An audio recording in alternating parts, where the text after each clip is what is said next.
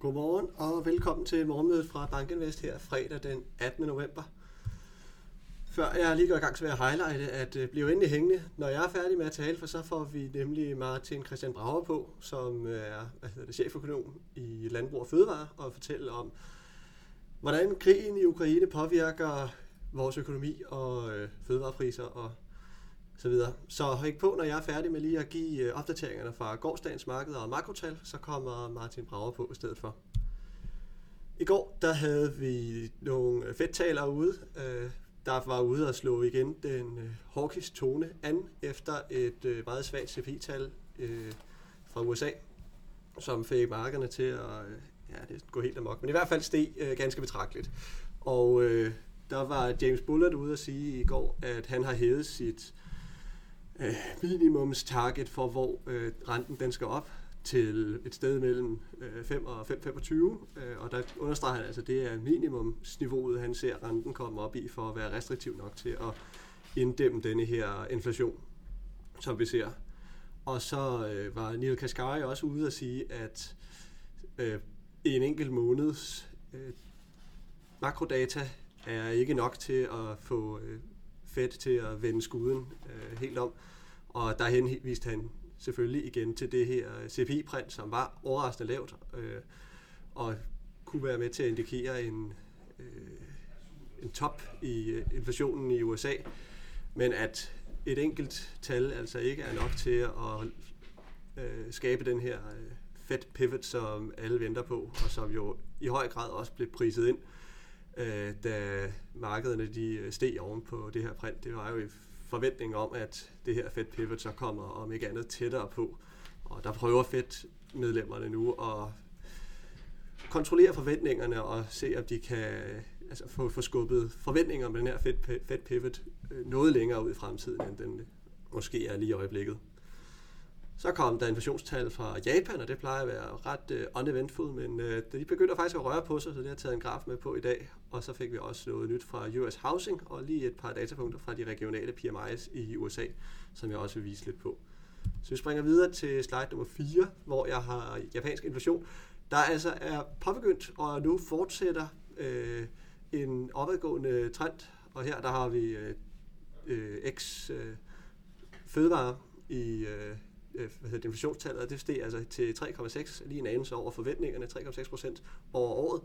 Og øh, den, øh, det indikerer altså, at den her opadgående trend, den formår at fortsætte, øh, i hvert fald lidt endnu.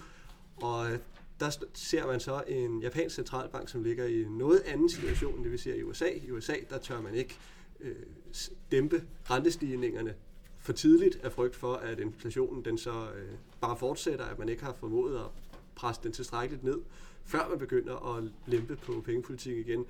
I øh, Japan der står man i den modsatte grøft, at øh, man har været plaget af meget lav inflation meget, meget længe, og nu tør man ikke stramme pengepolitikken af frygt for, at man så kommer til for tidligt at bremse den her øh, inflation. Så de, der er jo ikke nogen i Japan, og slet ikke en japansk centralbank, som specielt går efter en inflation på en 5-10 procent, men de tør simpelthen ikke øh, stramme for hurtigt af frygt for, at de så ryger ned igen i det regime, de har ligget i de sidste mange år med meget, meget lav og til tider også negativ inflation.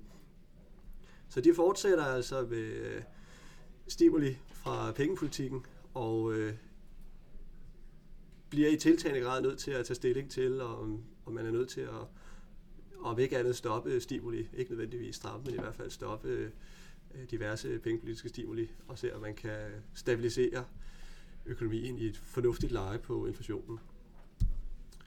Så kom der på slide nummer 5, har jeg taget tal med fra øh, øh de amerikanske housing, så der er både øh, housing starts og øh, permits for at bygge ny, øh, nye øh, boliger i USA.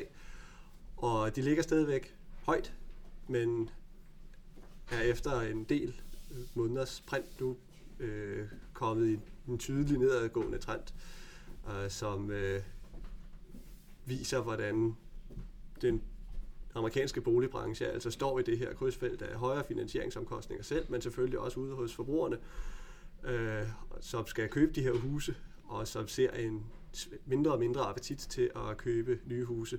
Så de er nødt til at sænke udbuddet, og det kan man se, det er de altså også i fuld gang med nu her. Et boligmarked i USA, som er gået kraftigt tilbage allerede, øh, og øh, det er de samme billeder, man ser også i, i resten af verden, i Europa, Danmark og i, øh, i UK. Så kom der regionale PMI's. Her har jeg taget med fra Philadelphia Fed. Deres øh, business outlook på general conditions har været nedadgående længe, og øh, tog lige endnu et dyk ned til minus 19,4, og det var væsentligt under det niveau, som øh, blev forventet. Og øh, på samme måde så også for Kansas City, der kom der data på deres øh, manufacturing eller fremstillingssektoren i deres område, og den er nu også øh, negativt. Den har været aftagende også i et stykke tid, og kraftigt aftagende endda. Man kom alligevel fra meget høje niveauer, men den er nu øh, kommet under 0, og øh, indikerer altså også, at der er flere, der mener, at det står øh, værre til i fremstillingssektoren og for Philadelphia Fed's Business Outlook, altså direktører, som synes, at det står værre til øh, for at, at drive øh, forretning, øh, end der er, der synes, at det står godt til. Og hvis man, der har jeg forsøgt på slide nummer 7, hvis man samler alle de her regionale PMI's og, og følger udviklingen i dem, så kan man få et lidt mere en form for proxy på et nationalt PMI-indeks, øh, så man kan supplere op med for eksempel ISM-indeksene og de her nye S&P Global Index på øh, forskellige PMI's. Og øh, der kan man også se, at den her nedadgående trend, den har været til stede øh, hele gennem øh, 2021 og nu forstærket, eller den er blevet en, en anelse stejlere i løbet af 2022. Og øh, i starten, der, der mente man jo selvfølgelig, det, det så fornuftigt ud, at den, øh, den faldt lidt fra de meget, meget høje niveauer efter coronakrisen. Det var virkelig, øh, der var penge til alle, og økonomien den bullede afsted. Der, øh, der har den taget lidt fra, men, eller taget lidt af, men nu øh, fortsætter deres nedadgående, og den er nu også øh, negativ, og øh, samlet set over de forskellige PMI's i nationalt i USA.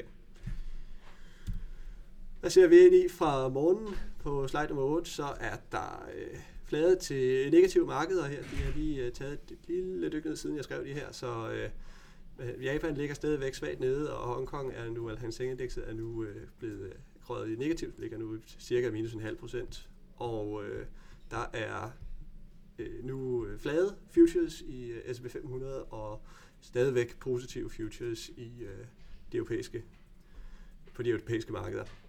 Så med det sagt, så går vi videre til indlægget fra Martin Brauer.